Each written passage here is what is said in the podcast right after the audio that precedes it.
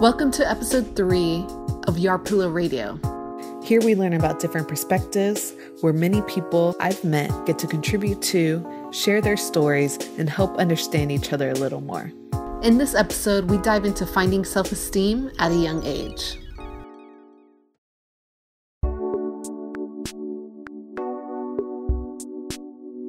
Being a teenager is one of the first quarters of our lives where we find ourselves.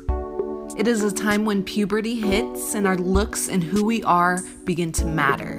We desire to fit in, but who really influences the decisions we make in those few years?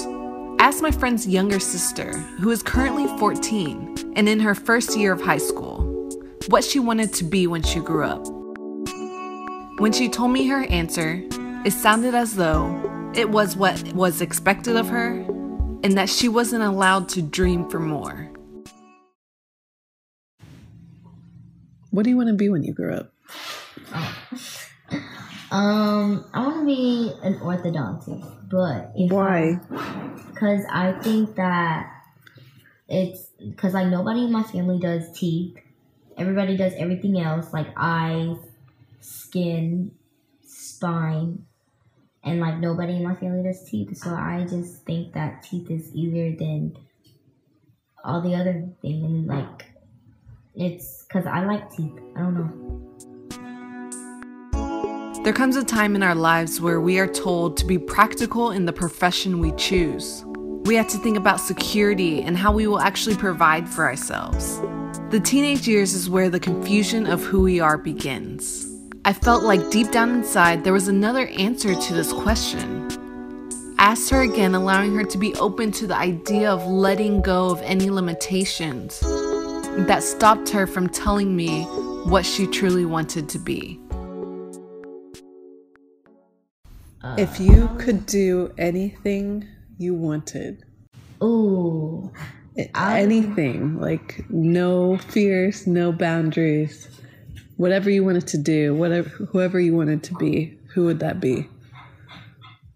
like, um, No matter what anyone said, what you like, what you think about. is this like, like, like, um, doing anything I want to do in my life as in like one time thing or No, the rest of your life, if you Oh. could choose without your family's opinion, without anyone's opinion, with just what you like and enjoy and what you've thought of that you wanted to do. I would probably come with my own product or making things. I don't know what it is. Probably be like something that um, makes your skin not age. you feel like you're to age? No, like if because a lot of people have problems looking older, and if I had came up with this one product that made people look younger, then yeah, that's what I would do. It goes to show you that we can be afraid of who we want to be, fearful of judgment and scrutiny from those around us. I believe we are in a new era where we should teach our children to be unstoppable. That with hard work and perseverance, they can achieve anything they set their minds to, instead of the limitations we as adults put on ourselves. It is unknown as to what she truly will become, but the fact that I allowed her to dream bigger than before was worth every minute.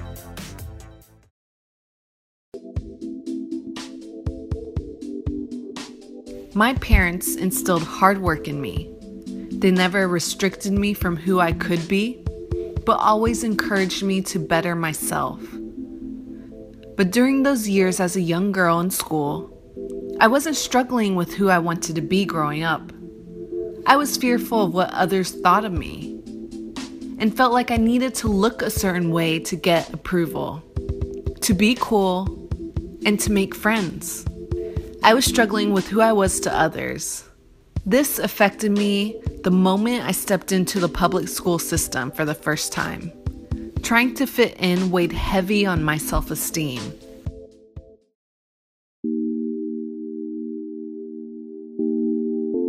Think I was always like a loner kid. And I think I was kind of a sad kid, actually.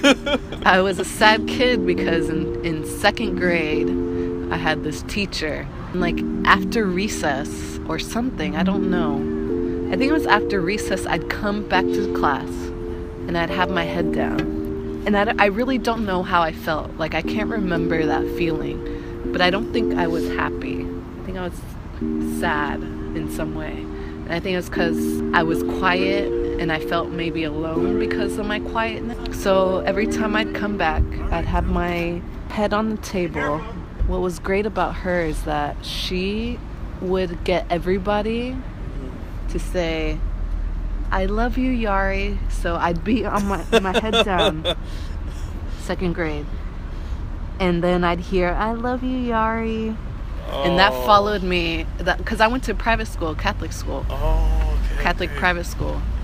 And that I love you Yari followed me throughout that whole thing. Oh. So when I was sad or they just do it randomly like I love you Yari. So that like stuck with me and and she became one of my favorite teachers growing up. And once I left to go to public school in 7th grade, that was a big change for me. Because that was the first time I had to pick what I wanted to wear. I had to figure out what looked good. That choosing of what I had to wear was like, it's so weird, but it affected me so much. I don't really know why it affected me so much, but it affected me. Like to a point to where I'd go to class. I remember this specific moment where I went to school and I was wearing like the shirt. It wasn't like the best shirt, but it was like I don't know, just something about it. And I felt like I wasn't wearing something good enough. I went to like an all Caucasian school where people had money. They were all rocking Abercrombie and Fitch. and I never had to like dress up for people. Mm-hmm. And I just remember sitting in the gym, and it was like a, a period, like a one of those periods where you're not doing anything. And I just started crying. I was like crying because I felt like I didn't look good enough. The clothes I was wearing was just not not good. Like I felt ugly. And I sat there and just cried because of clothes. Like clothes of all things, clothes. It was hard for me because there's so many kids. And I was new. And most of these kids like grew up together. So I had to find like my friends. And it's not easy when you're like new in a, a school you've you've never been to because you've been in a private small school where everyone knows each other and everyone's automatically friends. Their parents invite you to everything because you're in the class. So just having to choose and having so many options like really affected me. And it affected my self-esteem a lot. And it just made me I guess since I was already a sad child, since my second grade teacher Oh, had to tell the whole class to tell me I, I love you, Yari, that it, it made me sad. So, like, every once in a while, I'd just be sad.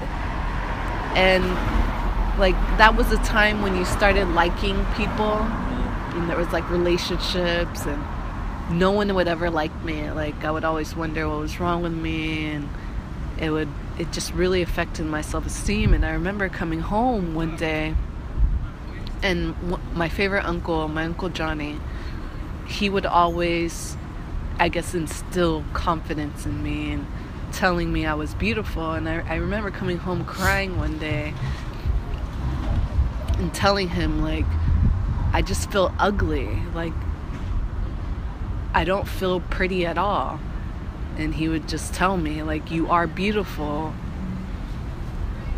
no matter what anyone says you're beautiful men are just pigs he would always say that men are pigs. Remember, yar, men are pigs. It really helped me find my style in a way. Although, I mean, having a style is such a minor thing, but it just made me feel good because I was able to dress myself eventually once I got into like sophomore year, junior year. And I was really able to express myself that way, and it made me feel a lot better. But I feel like having my uncle there telling me, like, instilling in me that you are beautiful, you you don't need to worry about any what other people think of you like it's just him just telling me that i guess helped me uh, bring confidence.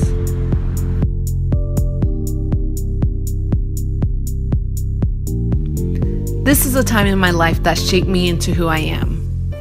It was my time to grow into myself and push through those barriers that society has put in place as young girls, we get put into a world that tells us how we should look and act. As I grew older, I learned that letting other people's perceptions control my being will only hold me back. The only way to truly be happy with yourself is to just do you.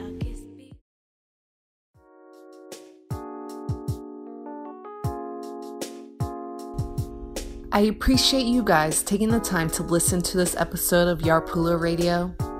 If you enjoyed these stories, share it with someone you know. And please leave a review and let us know what you think. We would love to hear back from our listeners.